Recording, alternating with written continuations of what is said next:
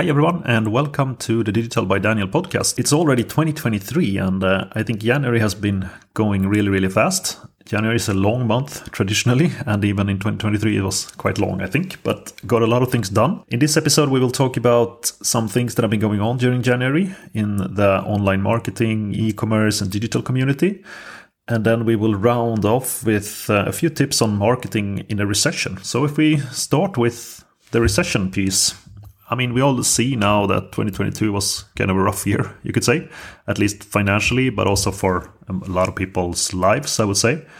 Um, and most economists and experts think that we are going into tougher times at the moment. And it's good then to think a little bit about how you actually market in a down market, in a recession where money is not abound and uh, you have to have limitations. So I think, first of all, I read a pretty interesting article in The Atlantic. It was some time ago, but it's important to keep in mind that negativity is really rising. Um, so even even when you are in a down market and you're hitting in a recession and it's affecting people's lives, you can also see that there is a lot of negativity online in social media, on news sites, and so on. And this article basically meant that um, the negativity itself sells a lot of clicks, sells a lot of articles. So just keep that in mind that not everything is doom and gloom and not everything is World War III. There are actually glimpses of a lot of hope, I think, around in the world, and you have to keep that in mind in order to keep going. So let's have a look at a little bit of the things that have been happening lately. I think the the thing that has really been becoming a little bit more mainstream and people have started to understand. I honestly didn't really understand it either before. I mean, I understand the concept of AI, but I couldn't really. I mean, I read the book. Uh, what was it called now? Uh, it was called something, the AI book, a few years ago, and. Um, Either way, now we are starting to see consumer applications of AI, especially in what we call synthetic or generative AI. This means that is AI creating content or amending content. This was not really something that we did before. I think the maybe the biggest example of this is ChatGPT, uh, released by OpenAI a few months ago, I think either way, it's not something that I'm going to discuss too much here. You have probably already tried ChatGPT if you are listening to this podcast. If not, I encourage you to go in and create an account. Basically, ChatGPT can answer any questions and also create a lot of content when you ask it. I would say that it's pretty interesting that Microsoft took took a stake in, in OpenAI and the ChatGPT, um, which is something that I think Google is pretty is pretty nervous about because Google has been having all these kind of AI dreams and uh, have a lot of AI development teams, but we haven't really seen a lot of consumer products from Google uh, when it comes to AI, at least not this strong as you would see with ChatGPT. But there's a lot of content out there about ChatGPT and so on, so I will not really discuss it anymore. The only thing that I would like to say is that there are other apps that are popping up within this kind of generative and synthetic AI niche. Uh, there is the Luma AI iPhone app that I tried a few weeks ago. It's pretty interesting. You can you can basically let your iPhone uh, take photographs of an object and you walk around the object in a steady pace from various angles and then it stitches together the object and creates a 3D model of it that you can use in places like Unity or Epic and so on. For those of you who don't know what Unity is, it's a it's a game engine or an engine that used a lot of um, metaverse uh, kind of applications as well. Um, and these 3D models can then be, be used. So what's what the phone does is that it basically creates a 3D model, and instead then of having someone creating this for you from scratch, it is instead a camera and uh, an iPhone that creates it. Uh, the Luma AI is is founded by a few people apparently that left Apple and created this startup. I think the app is still it's still not really there, and probably for a number of years you will probably need people that can create them 3D model using the phone, but you still need people to have a look at it and um, change it in a 3D in the 3D um, modeling software.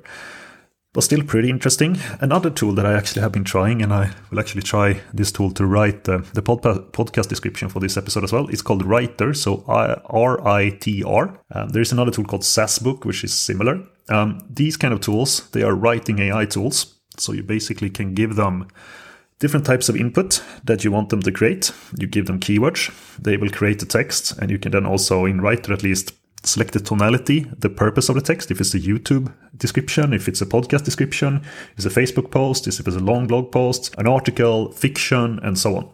And then it out comes a text, and this text you can use to yeah you can use on your websites or in your social media flows and so on. But most people use them as a starting point. So if you already are a content creator, put in some keywords here, and then you can uh, you can uh, get a yeah you get some results, and then you can start from that text and just edit it basically. I think this type of software is probably something that's going to be a commodity in a couple of years, but it's still pretty interesting to try. I'm a little bit I think it's both good and bad. I think the bad part is really that there will be text and content that will be AI generated. It poses a lot of questions on creativity. It's also a question of uh, do you actually create sites, content sites that are AI created content? Are people really prepared to read that and, and pay for that? I think if you look at the results on Rytr, the results are actually quite good. Actually, really, really good which is uh, also both alarming and interesting, I'll say. I think the difference as well, I mean, I don't think the difference is that big from AI generated content and, you know, all these content farms where you could buy an article for five euros or five dollars and then they just write them a mass.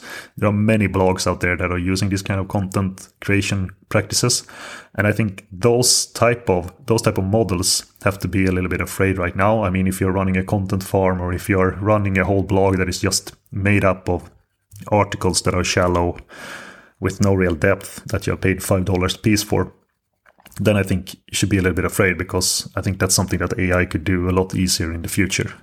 So it's something to yeah think about for some people, I suppose.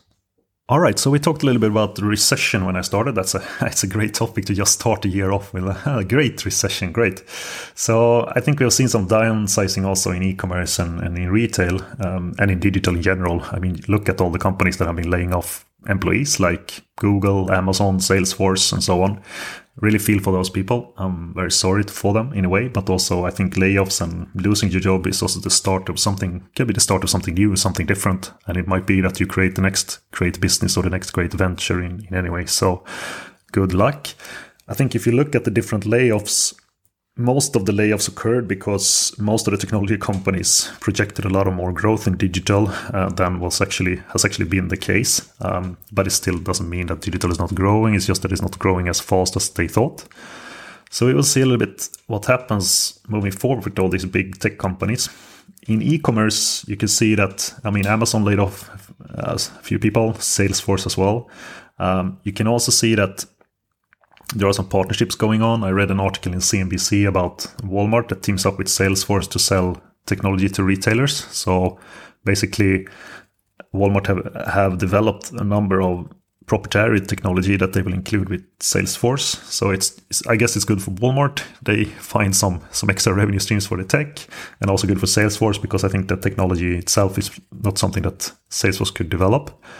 And by the way, Walmart is actually quite a interesting e-commerce player at the moment, I think, at least when it comes to drone delivery. They have a really cool drone initiative in Arkansas in the US, and I think a few other US states as well, where they are using airborne drones to deliver to really rural areas. And as I understand it, this is still it's working and people are using it. It's not something that, you know, it's not a PR stunt.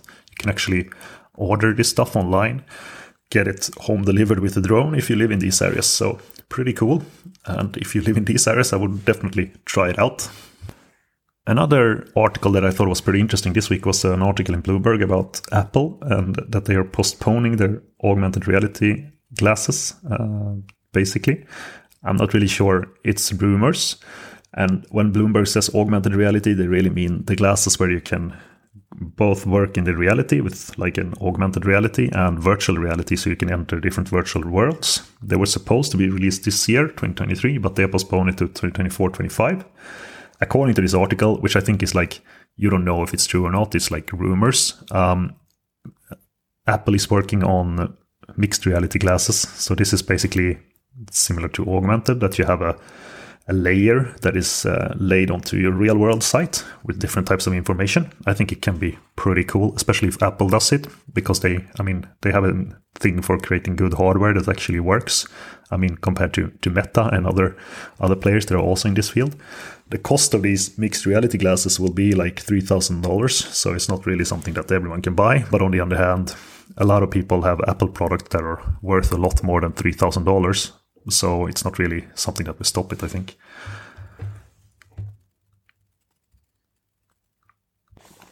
Okay, so let's move into, I guess, the core topic of this um, of this uh, episode of the Digital by podcast, and that is basically marketing in the recession. And I would say maybe highlight that a little bit and clarify it and say that it's a digital marketing in a recession.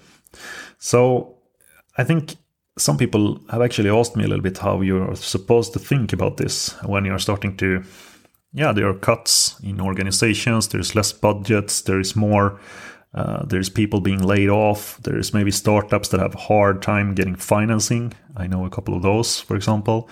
Um, so i think here just to say that it's really difficult times but i think we already covered that. So the first thing that I would think about, or actually something that I would just to kind of emphasize, is there was an analyst call with Air, the Airbnb CEO and CFO. I think it was a few months back, and I think it was a pretty interesting analyst call because what they said in that call was something like very basic in, in marketing, but still something that we often forget about.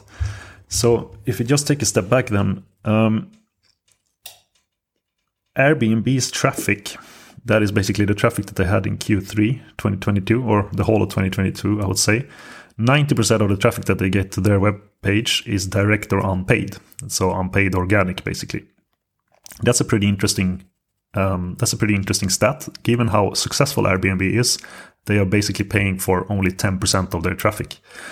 And the traffic that they are paying for they mention it as a way of balancing supply and demand. So say that you would use performance marketing when you don't really you have a lot of supply or you have a lot of demand.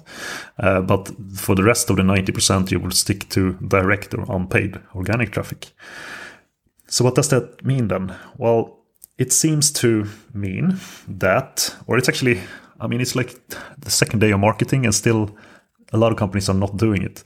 Uh, and that is that they view marketing as a way of as a funnel, as a marketing funnel. Yeah, that's pretty basic, but we still forget it. And the top of the funnel for them is public relations, corporate communications, brand, all those kind of things that I think a lot of companies are kind of forgetting about sometimes. Uh, instead, we are often focused on SEO, we are focused on PPC, we are focused on platforms, creating content, and so on. But we forget the top of the funnel. They even they even said that uh, in the analyst call that the reason that they have had so strong strong development in Airbnb is basically because of their marketing. Uh, and also the marketing approach that they had for some time. They had it pre COVID, for example. And if you look at other companies that are really, really successful, I would say you can look into Tesla or Apple. They don't run a lot of paid advertising either. They have most of it is PR, most of it is communications, brand, and so on.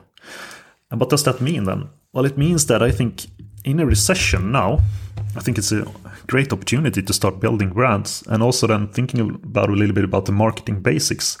I don't think a lot of companies even understand what public relations can do or corporate communications or brand. But I think a lot of company, a lot of companies understand performance marketing. They understand uh, platforms and so on because these things you can you can measure them, right? It's easy to measure. I think corporate communications and PR is a little bit harder to measure, and brand also. But it doesn't mean that you should not invest in it, especially if you're thinking about building long term value.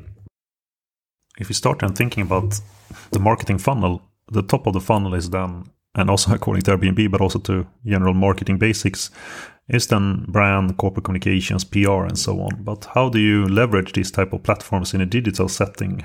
Well, First of all, I think one of the key areas is probably social. Here, there, I think uh, in most social media today, there's there's a lot of brands that are being built. Uh, you can also, I mean, the traditional ones, Meta's platforms like Facebook and Instagram, but also looking into TikTok and, and so on. The other one is to create content that features more than just product information. It also needs to feature brand value, brand intrinsics, and so on. I think it's called what the brand is doing within uh, sustainability, what what they're doing within how they treat their workers, how they how they help people, how they support things, all those kind of things that are more about the the brand, I would say. That is important content now and maybe even more than before. And also in consumer consumer areas, of course, not only business to business. The other thing is to get bloggers and journalists to to write about your brand and in order to have that you need to have content that they can base their articles and their um, their uh, content on, basically. So that's also why it's important to still think about that type of content. So I think that's some of the, the ways. Then there are, of course, the traditional way of working with public relations more in, in general, contacting bloggers, contacting journalists, contacting influencers, and so on, having kits ready made for them that they can use, making it easy for them to consume your content and write about your, your brand. And then also it's about protecting the brand from, from different types of criticism, from different types of um, things that can happen to a brand then you can also think about communications a little bit wider. You can talk about employee communications, and that is also really important. And that is internal communications, having employees that actually speak your brand to others. That's really powerful. And then I'm not talking about HR communications like recruitment and stuff. I'm talking about real real employers, employees actually talking about their work and why why they work at that brand and so on. I think you can see, especially in business to business, this type of communication being really really successful. But also in, in business to consumer, it's not only it's not only a business to business kind of off, kind of communication offer. I would say. Then some other things that you can do I think even though you have this, I think still, and I have said this even before we started to get into tough times, it's really about having the focus on the whole consumer journey and the marketing funnel, like in all fairness you should have already from the start. So that's thinking about how your consumers find your brand, how they develop a a, um, an opinion about your brand, how they move into discovering your products or offer or service, and then how they move into buying your product and offer and service. And then after they have bought it, how you communicate them with them, how you build loyalty, and how you make them um, communicators and brand ambassadors, basically, of your of your product. That's the that's the key, and I think the best the best place to look at is if you look at uh, HubSpot, for example, they have their inbound marketing methodology, and I think that one is as relevant as ever, even more relevant now than before. But it has always been like a, a evergreen kind of funnel that works well. Then, if you look a little bit at about the offer, so I think if you look at the product and you you go down the funnel a little bit, I think you really have to be in this type of market, you really have to be to the point with what your offer is to the consumer, what your product does to the consumer, and how it helps them. I think there is not really that much um, leverage to play um, more kind of how should I say products that, that are not really clear on what their what their product offer is. I don't think the leverage is there for consumers to to do to buy those products anymore. Um, also, I think it's a question of value, and with value, I don't really mean price. There's many ways you can affect the product value in, in digital and in e-commerce um, using bundles, using uh, loyalty and so on. But I think consumers want to feel like they get a deal, especially since you have to sometimes increase prices towards consumers. They still have to feel that, well, this is either supported by content, that the content you have connected to the product is really, really good, or that there is actually something like an extra gift or a freebie or something that actually adds to the value of the product. I think I, I think you can see that in many cases if you're actually going online and buying things or in stores as well, that there is like a lot of different offers going on. And it's also when you're, for example, leaving your email address and so on. I've seen several retailers that give you extra discount, extra credit, and so on. So I think consumers are, are conscious about that right now, especially since uh, they're feeling that money is becoming tighter and tighter. Another thing I think companies should look into is to really look at what they have. So it's easy to always think about what we should have, but if you look at what you have, you will see that many companies have a lot of nice assets, nice websites, old campaigns, and those kind of things that can be repurposed and this is something I think is important in a recession as well, that not everything has to be created anew. Uh, some of it can actually be repurposed, re remodeled a little bit, changed a little bit of CTAs, using the same assets, using the same campaigns, using the same platforms, and it's still as effective. So I think that's also something to, to look into. Then, of course, it's the whole operational effectiveness part. Uh, if you look into to e-commerce specifically, you can see that there is a lot of effective ness measures going on in the area. A lot of retailers and so on are optimizing their operations. And I mean, even me for my small company, I could find a lot of areas where it's possible to optimize and, and save money. So I'm pretty sure that most companies have, just through optimization, have a chance of actually saving money and becoming more efficient. Yeah, I think that's some of the ideas that I have for marketing in a recession. I think the, the last one that is maybe the most important one is really looking into how you can upskill your employees. So I think if you have a team, but maybe they are not that savvy in digital or they need to be more savvy and so on, I think that's where you start. You need to upskill your current employees more. I think that's where you can really, really build a lot of good progress because it's not so easy to hire, even though there is a lot of jobs and a lot of applicants. No, not a lot of jobs, a lot of applicants. Uh, it's not sure that companies have the budgets anymore to hire. So then the question is more of upskilling existing resources and investing in that, or maybe even investing in, in mentoring some employees, uh, that kind of thing. Uh, another um, another tip for marketing in a recession is really looking into them what the most effective marketing uh, strategies are in terms of sales, like investing in those channels that are close to the final sale. Uh, so, for example, this would mean that you will not buy Google PPC. Maybe you will buy use that to buy Amazon PPC instead, if you're into performance marketing uh, and are trying to kind of offset supply and demand, keeping in mind what we said about Airbnb and building brands long term. Um, so that kind of thing. It means that you would uh, probably activate closer to where consumers actually make the purchase, which I think makes sense, especially in the short to kind of ride out the short term problems a company could have. So yeah, that's some um, some tips for you marketing in a recession. And I appreciate you listening to this podcast. And uh, there will be many more episodes ahead, so stay tuned. And I hope to that you will listen to me once again. Thank you very much. Bye.